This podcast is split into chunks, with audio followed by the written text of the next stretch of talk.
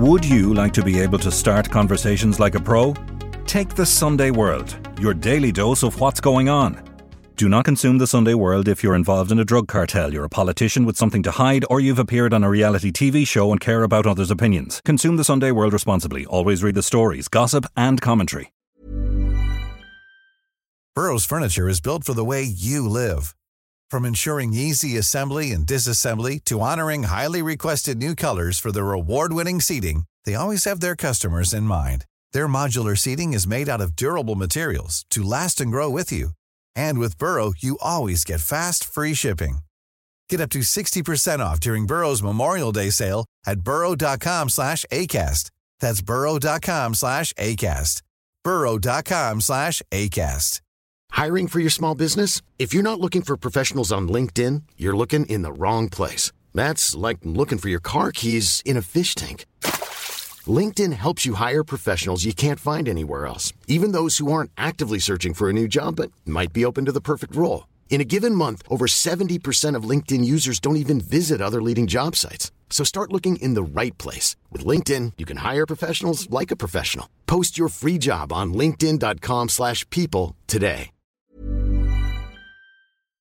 One of the guys went to me, oh, Linda, be careful. They said, oh, be really careful, Linda. He's, he wants you. But I just really didn't see the danger that was there. I totally changed, completely and utterly changed at that moment. To me, I just look back and think, was that a real person? I'm Nicola Tallant, and you're listening to Crime World, a podcast about criminals, drugs, and the sins of the underworld in Ireland and across the globe. She's the ultimate gangster's moll, a hardened Eastender dubbed the Black Widow, who married a mobster and wound up turning to a life of crime herself. But the murder of her lover, notorious crime boss Ron Cook, landed Linda Calvey with a life sentence, served over 18 years in some of the UK's most notorious prisons. Run ins with child killer Myra Hindley marriage proposals from Ronnie Kray and Charles Bronson, and a hitman she claims did it all for love followed. This week, I'm talking to Linda, a first time author of a new crime fiction book, The Locksmith. She tells me how she's delved deep into her own past to come up with her cast of characters and admits that sometimes fact can be far stranger than fiction. This is Crime World, a podcast from SundayWorld.com.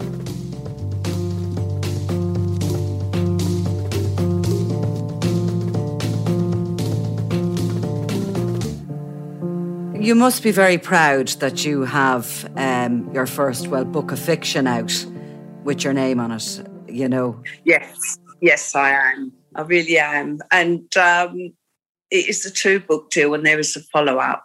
So I don't know what the next one will be called, but there is a follow up to this one. And I hope people enjoy it enough that they want to buy the second book next time. And no doubt you'll dip, be dipping into your treasure trove of your own life experiences in the next one, as you have done in this. Yes. Um, all my characters are loosely based on I say loosely, it is quite loose, um, on people that I've met or know. Um, even the, the, the horrible ones are people that I've met through time. And I've, each person in my book is based on an actual person, but maybe 20% is that person and the other 80% is fiction around that person. So it's a, a bit of a mix really. But uh, unlike most authors, you certainly have the actual life experience to go back on. yes, unfortunately, in a lot of ways. And we've met before, Linda, and um, you know, I would, I just, I found you, your, your, your, your life story is pretty amazing. You um, have been dubbed by the media as the Black Widow. Yes, and you're a self-professed gangster's moll and neither of those two titles particularly bother you. You laughed them off. No, they don't. they don't. I don't take myself seriously, and um, so be it. If that's what I'm called, that's what I'm called. Mm. And yes, I suppose I was the criteria. I was I was a gangster's mole, and I'm not anymore.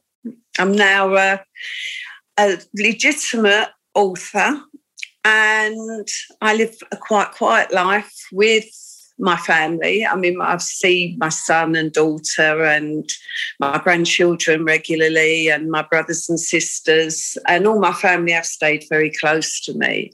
And at times I wondered why, because I think they must have felt like pulling their hair out. But they've all stayed really um, close to me and they all love me and I love them dearly. And now they're all very, very proud to say, Linda's done a book and we're so proud of her and we know it's going to do really well and they'll all be listening into the program and I, am pleased that I now really make them proud instead of thinking, oh God, what's she done now? Because you know, not so long ago, you were you were serving an 18 year prison term for murder and you were in jail with the likes of Myra Hindley. I think you were actually her hairdresser, but we'll come back to that. Yes. Because yeah. we have to start really at the beginning with you. And um, I just want to bring you back to your your childhood, which is really where it all began. Your mother mm-hmm. was a market trader. I think your dad was a blacksmith. So you had a very stable, loving home. But you do remember a moment in childhood when you gazed upon something that you knew you wanted? Yes, yes. I was, um, my dad's old van, you can imagine, really tatty old van. He was a blacksmith. He used to have all the old iron and stuff thrown in it. Um, and I was out with my mum and dad. We were going to visit one of my aunts. And we pulled up at the lights, and I looked out the window and saw this wonderful big red gleaming car. And I looked, and the man was smoking a big cigar and the lady had a fur coat on. And I looked and thought, ah, oh my God, that looks so wonderful. I mean, I suppose if you thought about it, the car must have stunk of tobacco and God knows what. But in my eyes, it was like, it was amazing. There was this wonderful car. And I said, oh, one day I'm going to have a red car, the same as that. And my dad said, I hope you do, darling, because if you have one of them, that means you're a wealthy lady. So I said, Does it, Dad? He said, Yes, that's a Rolls, a roller, a Rolls Royce. He said, the best car in the world. And I went, one day I'm going to have one of those. And I actually got one, but not until the end of when I was no longer a criminal. And my last husband, George, who was nothing at all to do with criminality and was actually a legitimate businessman, had a red Rolls Royce. And he collected me from prison, and I went home in my red Rolls Royce, which was quite, I suppose, amazing, really, of all the things he could have had. And it's, I felt like, well, I've gone full circle. what I wanted as a little girl, I suddenly ended up with. And I mean, lots of experience in between.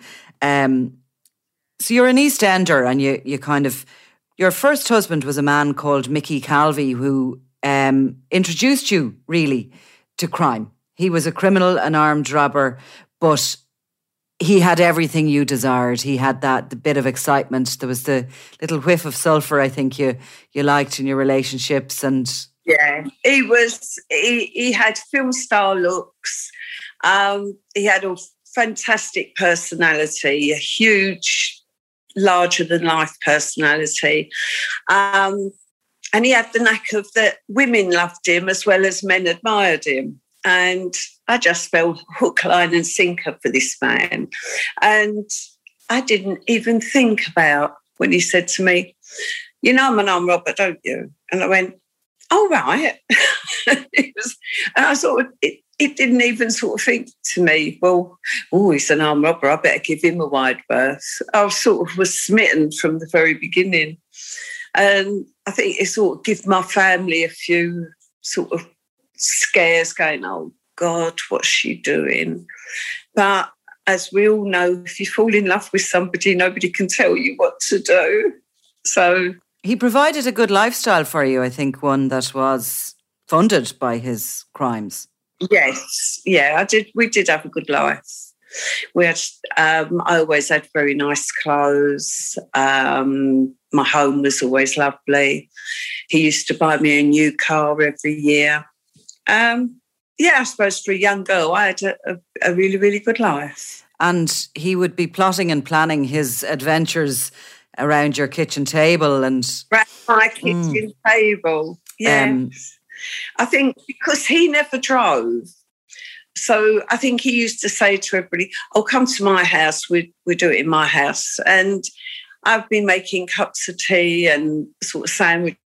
And I know it sounds like a bit of a cliche, and it'd be, um, "Do you want pickle in your sandwich?" While they're saying, "Right, you'll be here, I'll be here, that gonna go there," and it and it, it sounds very surreal now, but it it seemed so normal that these robberies were being plotted and I'm making sandwiches and cups of tea.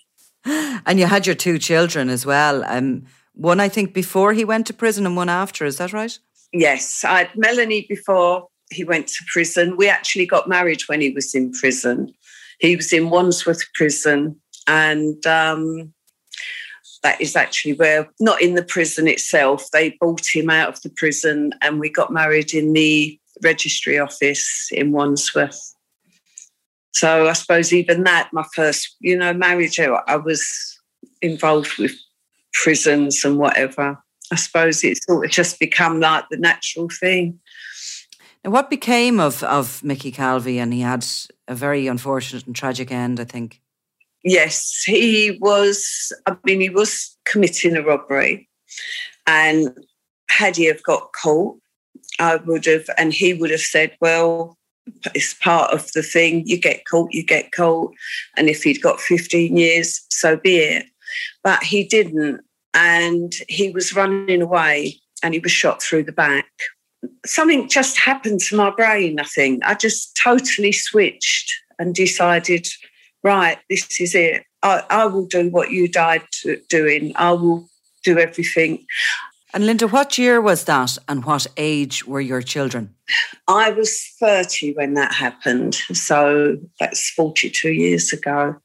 And my daughter then was eight and my son was four. So it, it was really shocking. It totally changed our lives, totally changed our lives. And like the case nowadays, when somebody involved in crime dies, there is no life insurance policy, there's no pension, there's no payout. You're left with nothing. And I suppose that's one of the downsides of money that comes from crime, that there is just, there's no longevity to it. Um, after his after his uh, his death during that botched raid, there was underworld fundraisers set up. Um, so tell me a bit about those. You, you, you, really were left with nothing. No, that's right. I mean, the reason, I mean, he was actually doing this robbery. He always thought December was very unlucky anyway and didn't want to work, do a job in December. Um, but they'd been once and they were too late. And then they went again and for whatever reason it didn't happen. And he said i really really don't want to go. I really did, he really had a bad feeling about going. And i said to him well don't go. We have, if you need money go and speak to my parents know my mum and dad will lend you money. And he said i wouldn't do that. Your dad brought nine children up and never asked anybody for anything i'm not going to go and ask your dad to loan me money which my dad would have loaned him um, and he said, No, I've got to go. I've got to provide for my family. And he went, and knowing that he really didn't want to go, but he still did go, um, it totally devastated me. And I remember when I was told that he was dead, all I could hear was somebody screaming and screaming, and somebody saying, slap around the face, she's hysterical. And in my head, I could hear me going, slap around the face, whoever that is, stop her screaming. But it was actually me. And I think my brain, I totally changed, completely and utterly changed at that moment. And I never changed back until the day that I was arrested. And on that day that I was arrested and I had a gun pointed at me, I clicked back and realized, I thought, my God, this is horrible. This is terrifying. And my I clicked back to the person I was before and I thought, oh my God, how have I done all these things? This is so terrible. So, do you mean you hardened at that moment when that happened and you sort of hardened as a person? Yes, I think so. You also realised you to step up as the provider, maybe for your family? Yes, yeah. I mean, I remember when he was in his coffin and the morning of his funeral, and um, the funeral directors said, "Oh, come in and say your goodbyes." And I went in, and I he had little posies in each hand from my children, and I put a rose on his um, on his jacket, and he had loads of little trinkets and little bits and letters from friends and whatever. So because he was holding these little posies, I held his toes, and I said to him, "I promise you, I will do what you." died for, and I will make sure our children have everything that you want them to have. And I can remember that as, as clear as day. And I thought, no, this is it. I have to do this for him. And I mean, I don't know if maybe if I'd have gone and had some counselling, things would have been very different. But I didn't. Um, and I think all those years ago, people didn't go and have counselling. It was it wasn't really thought about. And it was, as I say, I told him I completely changed. I was, and I look back, and the person that I was then is so alien to me now that I look back and think, God, how was I that person? It, it is so alien. So, this was during the 1980s when criminals were becoming more and more violent and gangland was becoming mm. more violent. Um, it was at one of the underworld fundraisers held by your husband's friends to support the family that you met the next man in your life who was going to be a far different criminal than than Mickey Calvey ever was. So tell me about that and meeting meeting Ronnie Cook. Yes. Um, I was at the the first um, evening that they did for me, a fundraiser. And he came in, and I was standing with the people that had organised the, the fundraising. And he walked over and he said, Oh, you look wonderful. And I said, Thank you. And he gave me a large bottle of Chanel perfume and he said, This is for you. I hope that's okay. And I went, Oh, thank you. And as he walked away, one of the guys went to me, Oh, Linda, be careful be careful of him. He's really dangerous. And I said, he's just given me a bottle of perfume, and that was it. Now, going back sort of 42 years ago, and then they said, all right, we're going to start doing a raffle. The people donated things. And um, there was a, a, case of wine, and they held it up and said, right, um, who'd like to give £50 for this case of wine and it was sort of like oh 55 and then he went a thousand pounds well 42 years ago, a thousand pounds was a lot of money. So the auctioneer went, Well, I doubt there's going to be any more bids above this. Um, sold to Ronnie Cook. So he went over and he gave the thousand pounds and he went, raffle it again, and just went. And on the second one, the same thing happened again. And they said, Oh, be really careful, Linda. He's, he wants you. And everybody was sort of warning me, but I just really didn't see the danger that was there. And I did end up with Ronnie Cook. Ronnie Cook was a, a friend, an associate of Ronnie and Reggie Kray, and he was an associate of Freddie Foreman. Is that correct? Yes, yeah. He was um, I mean, I didn't know till afterwards that every the amount of people that said Linda, he, he was so feared. Everybody feared him, and to me, he, in the beginning, I, I just couldn't imagine him being that feared. But as time went on, I, I did see for myself exactly how feared he was. And um, he, he was sort of buying me things. And one day he come up and he said, I've, I've bought you a ring. And I said, oh. So he said, put it on your finger. And I said, oh, what's that for? He said, that's so you belong to me. And I went, oh, have it back then. And he went, you can't take it off. You've put it on your finger. You cannot take it off. And that's when I realised that I'd become this bird in a gilded cage. And it was, I mean, everybody then was saying, we don't know what you're going to do, Linda. We don't know what you're going to do. Um, Ron went to prison and he said to me, You will wait for me, won't you? So I said, Yes. He said, Good, because you've got a lovely looking son. How many years were you with Ronnie Cook? Um, I was actually only with him for, I think, about 18 months, and then he went to prison. But I visited him in prison all the time. And in that time, Cook was married. So you were essentially his mistress that was being lavished with gifts and diamonds and but his wife was also lavished. He wasn't it wasn't um, a case of that I was getting all these things. His wife had was given everything to. And did she know of your existence? Um, I don't think she did. I mean, I, I didn't know her. She didn't know me, I don't think. I mean, uh, that is probably my biggest regret of my whole life, ever meeting Ronnie Cook. It really is. Was he violent to you? Um, he could be. He could be violent.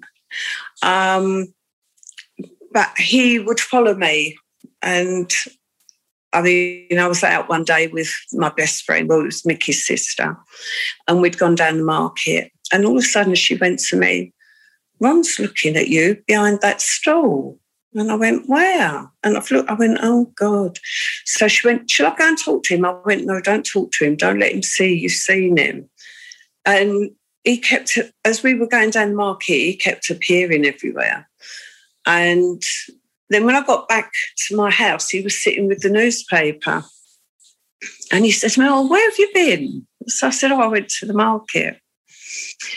So he said, Oh, what did you do? Who did you see? And I thought, he's, I've got to tell him exactly who I've spoken to and who I've seen. And I missed out the delicatessens. And he went, You went in the delicatessens. I went, Oh, yeah, that's right who are you seeing in the delicatessen? I said, I'm not seeing anybody in the delicatessen. I'm going down there and I shall check. And it was like, for God's sake, I've never had this in my life. And it was, it was, it was really horrible. And then he went, when he went away, I thought, oh, thank God for that. Mm. He, you had got in too deep maybe, and he had full access to your house. He had a key. He had, mm-hmm. you know, he'd taken ownership of your life, maybe? Yes. Yeah, I think he did. Yeah, I mean, he, he, he was a really scary man. And a, a lot of the people that I knew said to me, Linda, I'd love to go and say to like say to him, leave her alone. She doesn't want you. But you can't say that to Ron Cook because if you can't argue with Ron Cook because he will kill you he will shoot you. And this was a lot of the the um, sort of so-called, I, suppose, gangsters and villains at the time who wouldn't think twice about going and sticking up for somebody, all went, Linda can't got leave him out. Sorry, can't do anything. And so when he went away, when he went away, and I visited him, and I just thought, oh, over time he'll just forget, forget about me. And I think I still in one way, resigned to the fact of when he comes home, I'm back in the same situation, but now my children have grown up, etc. They've got that much bigger. He got 16 years. What did he get put away for? That was for a Brink's Mat robbery that he did. And so when he came home, I sort of just literally resigned myself to, well, I've still got Ron Cook. Um, this is it. After Cook was jailed, you were in and out to see him. And he had communicated to you that he was expecting you to wait for him. But yes. nonetheless, he was in for a long period of time. So it was a bit of breathing space for you. Yes. But you yourself then got into armed robbery because I presume the finances were, were cut off. And you led an armed robbery gang over a number of years. Yes, I did. I know I shouldn't laugh because it's not funny, but it's just looking back. It's it's just to me. I just look back and think, was that a real person? And yes, it was a real person. It was me, and yes, I did do all those things. Um, and then I eventually got caught and went to prison. Um, and Brian Thorogood got caught, and he got 21 years. Who is Brian Thorogood?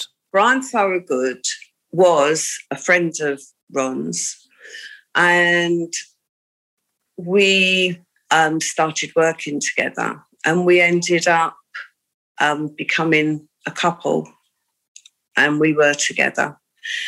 And then we both got in prison, which meant that I got I got seven years. Doing your armed robberies and uh, yeah. you were working together in the armed robbery gang so you were a bit of a gangster couple. Yes.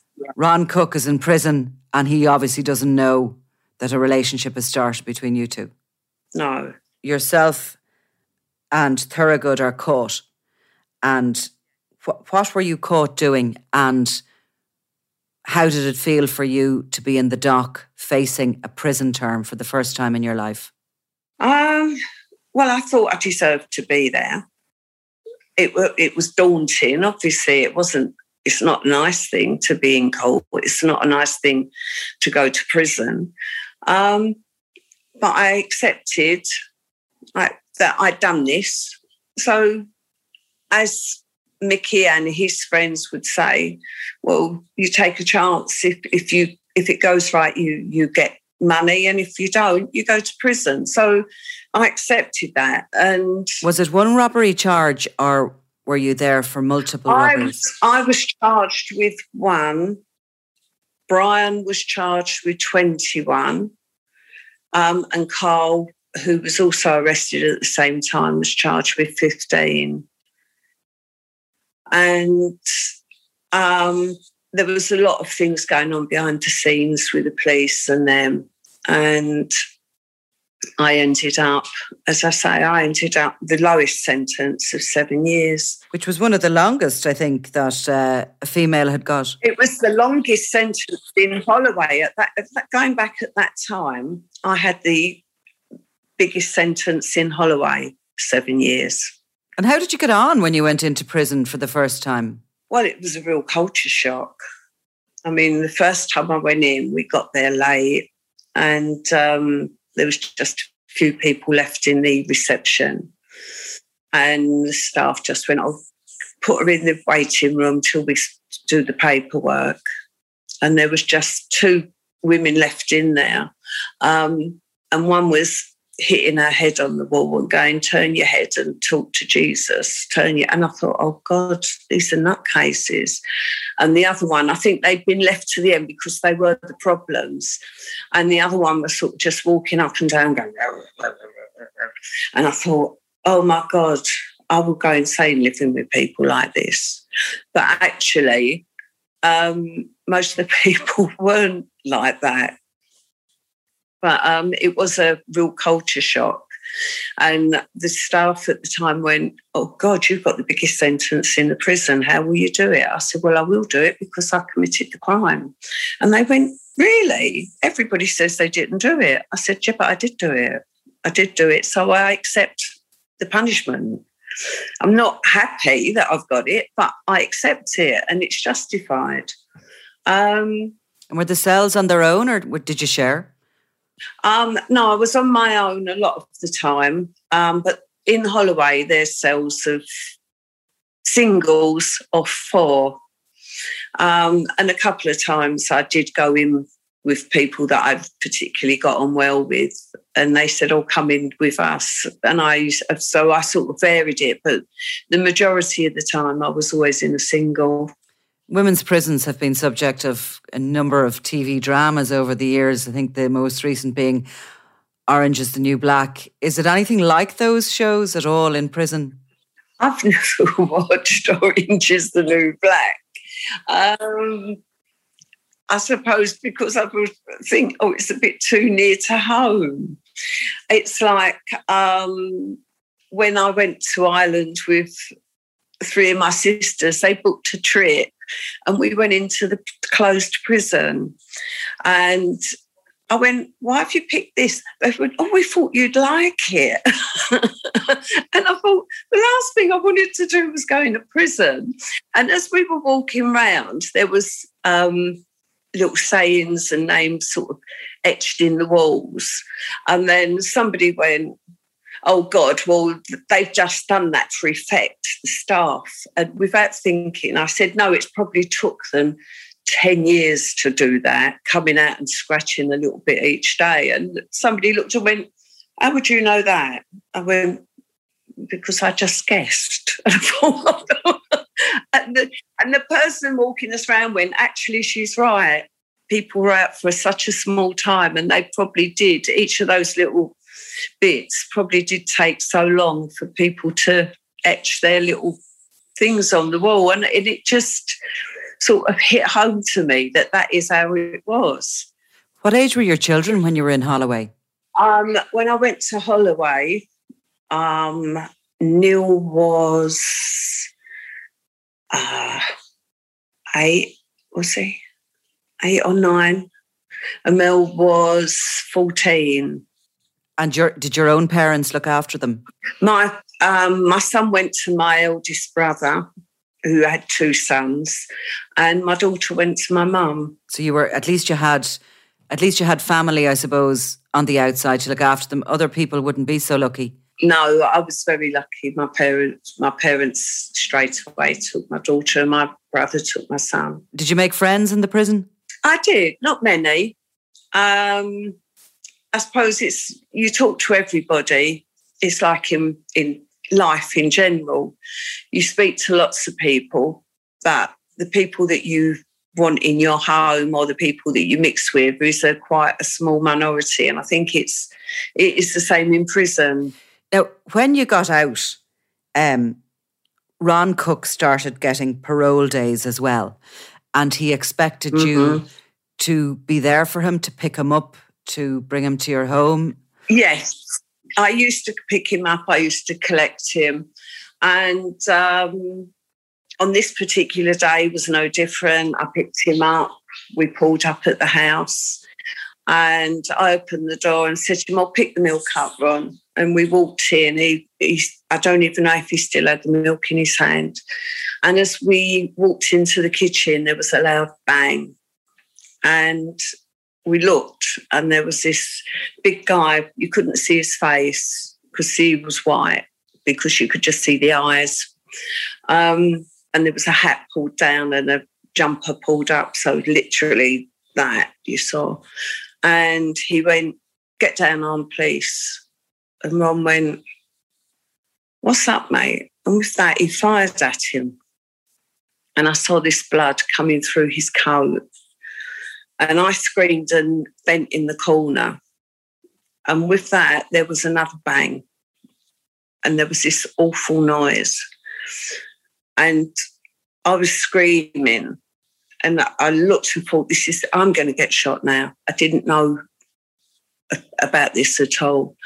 And as I turned my head, Danny went like this, pulled the top down and went, You'll be all right, and ran out of the house. And I thought, Oh my God, I can't say it's him. Uh, Danny is the Danny is the man that you will later be discovered to be Daniel Reece, who was the hitman on this occasion, who had burst into your home and killed Ron Cook dead on one of his parole days. Um, so you didn't know him at the time, or you you did know him when he pulled down his mask? Yes, I I never knew him out of prison. I knew him from visiting um, Brian, and he said that his mother used to visit him and she'd had a bad fall. And he said to me, Would you mind getting him out so he can have a visit? And I said, I don't mind. If I've got you out, what's the difference? Get somebody else out. And I literally only knew Danny from visiting a prison. Visiting Brian, who was your co accused um, for the armed robberies and who was previously an associate of Ron Cook. Yes. So, what happened after the murder? I presume you were shocked seeing the blood and hearing those awful noises that you describe. God, it was it was horrific, and I ran out of my house, and there was a policeman walking along, and screamed, and this policeman come running over, looked inside the house, and went, "It's a mur- it's a murder, twelve twenty eight, and the murder was literally one minute. Um, and the police took me in and they um, did tests to eliminate me. And then a couple of days later, they said, Oh, why didn't you tell us you were Linda Calvey? And I said, I did, it's on my statement. They said, Well, you didn't tell us you were the Linda Calvey who was married to Michael Calvey. And I went, What difference does that make? They went, All the difference, we're charging you with the murder. Had you told them, Linda, that you recognised the hitman Daniel Reece? Had you named Daniel Reece to the police? No, no, I I didn't name him because I thought, how can I name him? He's done this thinking he's protecting me or my son. Um, and it was afterwards that I said to Danny, why did you do it? And he said, I wanted to save your son. Brian said he would kill him. I've done it to save your son. And I, I couldn't name him. I couldn't say it was him. I, I described him accurately, but I didn't say that I knew who the person was. And if he hadn't have pulled this jumper or whatever down, I wouldn't have known it was him. Is that because you had subconsciously signed up to the gangland code of Omerta that you never rat, you never tell, no matter what? I think there was a lot of that as well. Yeah, I'm sure there was because it was real. You don't grass, you never grass. So you denied having anything to do with the murder plot um, that resulted in the assassination of of Ron Cook, and what happened after that? Uh, as I say, two days later, the police charged me with the murder and charged Danny with the murder. And we both got found guilty. And I still, to this day, don't know how I got guilty. I still don't know that. And this wasn't seven years in Holloway. This was 18 years. This was a life sentence you got this time. Actually, the the judge recommended seven years. And he said, I'm sorry, there's nothing I can do. All I can do is refer you straight to the full court of appeal. Do you understand what that means? And we both shook our heads. He said, It means you leave this dock as appellants. And we were charged with gangland murder, which I was told gangland murder, the tariff starts at 24 years. And the judge said, Seven years. So to me, in legal circles, he was saying, I'm not happy with his conviction because it was a third of what he should have said. And because through the time I would, wouldn't say I committed the murder that I didn't do, I ended up serving 18 years.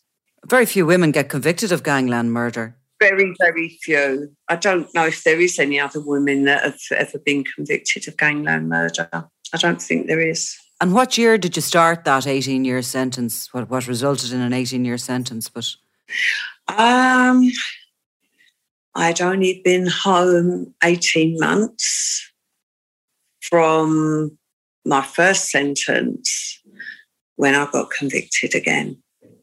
So it was a quite a long time ago because I've now been home 12 years. So we're into the into the 1990s anyway. Um, so, how did you cope this time round going into prison? Well, it didn't hold the fears that it did the first time because I knew what prison was like.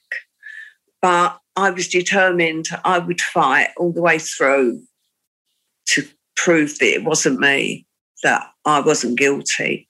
Um, but other than that, you can't beat the system. So you can either fight against it and it will crush you, or you can go with it and think, well, the people in here are not the people that have put me here. So do what you just do your normal everyday what you do. And in legal side, just try and fight and do your best to try and prove that you shouldn't be there. So your appeals give you hope, but at the same time you live as normal a life as possible in there. Yeah, that's all you can do. There's, you can't beat them. So there's no point fighting against the system. Once you're in that system, you've just got to go with it. And do you get used to not being able to walk out the door? I mean, to me, the deprivation of liberty must be horrendous. I think. Yeah, it's horrendous. It's really horrendous.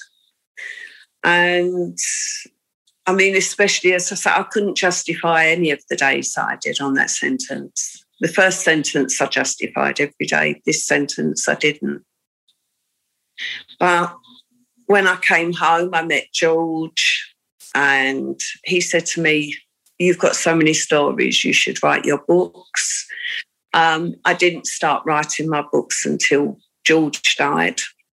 And then I did The Black Widow, that was very well received, and I really enjoyed writing. So I then decided that I would start doing the fiction. And I found I really, really enjoy it. It's an honest, legitimate way of life. Um, and I absolutely love bringing my fictional characters to life, doing their fictional crimes. You certainly got a lot of experience, uh, uh, you know, of life experience during your life sentence. Um, what prison did you serve it in? I was in, I think, about 13 prisons in all. I was moved all around the country, and I think that was because I would never say that I committed the crime. So I was moved from pillar to post. Some were obviously better than others, I'm sure. Yes. I mean, I think probably the best two prisons I was in, which people are surprised for me to say, um, were Durham and Holloway and also, of course, the open prison at the end, which is so different and so easygoing. Um, but those which everybody goes, oh, we thought they were the worst.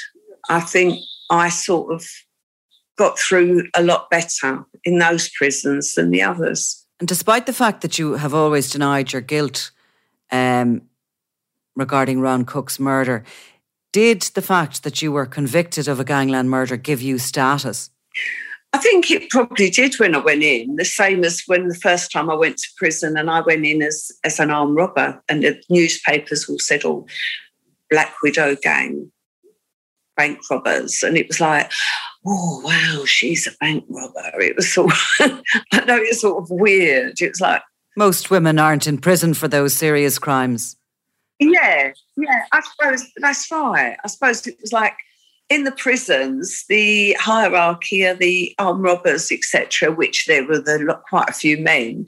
I think I was the only woman, and everybody said, "Oh, wow! It must have been really exciting doing this." And I went, "Well, not really, because look at the sentence I've got. Who do want this?"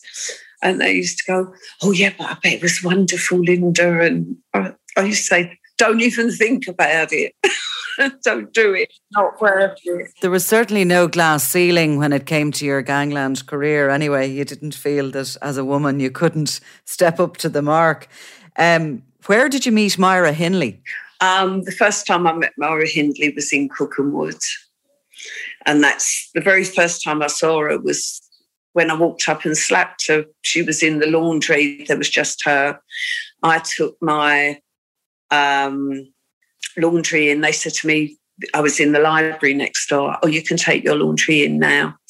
And I went in and she was getting washing out the machine, but she was singing to the radio. And I thought I just saw red. She turned around, I just walked up and slapped her around the face. And she stood up and she sort of went like this and went, and there was a handprint on her face, and she went, I could get you shipped back to Holloway for that. And I went, Holloway holds no fears for me. But actually, I walked back in the um, library and thought, oh, shit, I don't want to go back to Holloway. I've just progressed to cook. but um, and that was my very first meeting of her. Was that an attempt to show power, or did you? No, no. It was. It was totally. I think I was probably as shocked as her that I actually did it. It wasn't, oh, that's her, let me go and hit her. It was sort of, it, it just happened. I just thought, she's singing. I just wrapped her with whack. And, and it was, I think it was as much of a shock to me as it was to her. Did you warm to her at all? You became her hairdresser, I think. No, no really. You couldn't warm to her. She was, she was a, not a nice person. She really had a, a real evil aura, a real evil aura around her. I don't think anybody could say they really liked her. And over your time, then, did you make firm friends in prison? I made a couple. I mean, over the length of years, I suppose if I say four people that I made friends with, that I stayed friends with, that's not a lot in all those years. So, but the ones that I did meet were really, really lovely people and people that I'm proud to say are my friends. You continue to hold attraction for the men of the underworld. You married Daniel Reece, the hitman who killed Ron Cook while you were in jail. Yeah. And we both said it was such a mistake. We don't, I mean, I think it was because we were both just in the same boat. And I felt he understands my plight. And I think he probably thought the same. And we sort of was a little bit, it's us against this whole system. And when we first said, oh, we would get married, and all the girls in Durham went, oh, a wedding, oh, we're so excited. We're all going to make dresses and we're all going to do.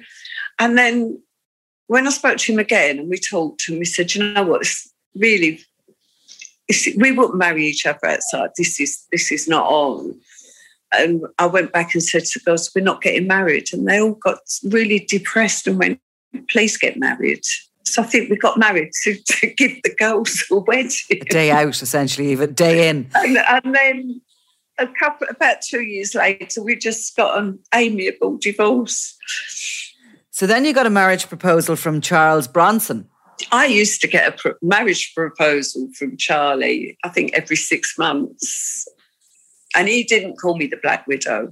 I was the Black Rose. And he said, You can't be the Black Widow, you're the Black Rose. When are you going to marry me, Black Rose? And I used to get every six months, and I'd say, Oh, not yet, Charlie. was this just a pen pal relationship you had with him, or, you know, did he know you from some way? I mean, the male and female prisoners don't mix. No, I never, I never knew him. Um, he knew Danny. And Danny said to him um, that he was my co-defendant, etc. And he said, "Oh, I think she's amazing. Can I write to her?" And he said, "Yeah, I'm sure you can." And so he started writing, and I used to write. And then he used to write to the girls, sort of like a little newsletter every week. Hello, girls, how are you all? Blah, blah, blah. And I think it just gave him sort of something to focus on other than being in solitary and wanting to beat the screws out. and what about the Krays? I think you had a marriage proposal from one of those too. I had two from Reg. And the first time he said to me, Oh, I'm hoping that I will eventually go home one day and you're going to go home. Um, he said, be nice, you know, to think that we could set up and have a nice place together, etc. And he said to me, Would you marry me? And I said, I don't think it's really a good idea. I said, I don't think it's going to get either of us out if we get married. And he went, Yeah, you're right. And he said it again about six weeks later. And when he said it, I said it again. And he went, okay, um, forget what I said. And I went, why, what did you say? And he went, thank you. and what do you think it was about you that um, so many of these dangerous and violent men, you know, were attracted to you? I don't know. Maybe they had an affinity with me, thinking they'd sort of been down the same path, so I don't know really. But I know I've got loads of marriage proposals in prison 50 or 60 marriage proposals from people I'd never met. And I thought, God, who's the nutcase? Who would want to propose to somebody they've never met in a prison? So, when you eventually got moved to the open prison and you're on the way out, you were able to kind of go up and down to the village and go in and out of a pub, have a drink, that kind of thing. Bit of, bit of normality. Yes. And there you actually did meet somebody that you agreed to marry, George Caesar. Yes, I did. And uh, we were sitting waiting. Three of my girlfriends had picked me up and we'd gone for a meal. And we went in and they said, Oh, yeah, can you wait over there? It'd be about half an hour for the table. We said, Yeah, that's fine. And he was sitting with a friend of his waiting for a table and there was a seat next to him. And he said, Oh, if one of you ladies want to see. So I sat next to him. He said, Would you like to go out for meals? I said, Oh, that'd be nice. So he said, Right, um, give me your number. I'll pick you up Wednesday, Thursday. And I went, No, you can only take me out on the Sunday. he said, Why is that? So I said, Because I'm in prison. And he burst out laughing. He went, No, come on, why can't you? I said, No, I am in prison. And he went, Well, you can't be in prison. They don't let people from prison go out. I said, They do when they're nearly finished and they're going home in a couple of months. So he said, Fine, give me the address of your prison and I will come and collect you next Sunday. Well, he got lost and he was about half an hour late and everybody else had gone out and I was standing in the in the lobby and the staff were all having their tea. And I thought, I'm really feeling embarrassed because they went, Oh, Linda, why are you still here? So I said, Oh, my visitor hasn't turned up yet. And I came down and there he was standing by his car waving and going, Sorry, I'm late. And one of the staff said, We took his number. If he's a crook, you've had it. And I said, He's not a crook, he's a businessman, a bona fide businessman. And that was it. The rest was history. We got engaged and got married after all that, it seems that fiction is stranger than fact. but The Locksmith, the new book, which is in the shops from March onwards, uh, The Locksmith, it's um, is it as interesting as your real life? Well, I hope it's more interesting. so tell me a little bit about the plot. Um, well, without giving too much away, it starts off with um, a brother and sister. They grew up in the East End, quite a poor family. Their parents are very honest. Um, most of their friends have got criminal families, members, um, but they've really been brought up no, it's a no no. And then um, things happen, they lose their parents. Uh, and they decide we can sink or swim. And the sister decides to take a first step into the criminal underworld.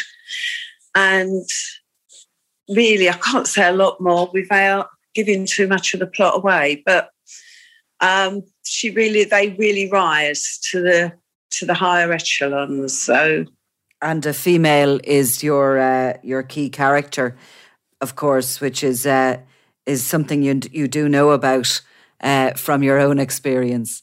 Um, as you say, a two book. This will be followed up uh, uh, with another, um, and congratulations on it. I'm sure it feels good to make an honest living. Thank you. I've really, really enjoyed writing it, and I hope people enjoy reading it as much. Linda, thank you very much for your time today. Thank you. You're welcome as always. From SundayWorld.com, this is Crime World, produced by Ian Mullaney. Available online and on all podcast platforms. If you enjoyed this podcast, please leave us a review. And if you want to get in touch, check out our Facebook page, Crime World with Nicola Tallant.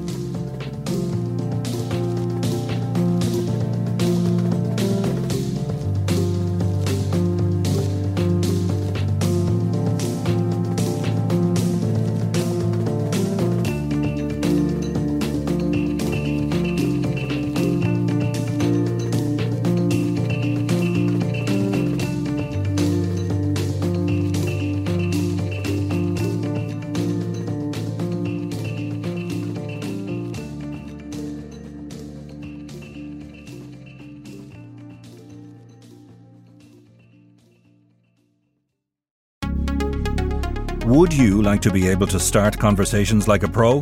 Take the Sunday World, your daily dose of what's going on. Do not consume the Sunday World if you're involved in a drug cartel, you're a politician with something to hide, or you've appeared on a reality TV show and care about others' opinions. Consume the Sunday World responsibly. Always read the stories, gossip, and commentary.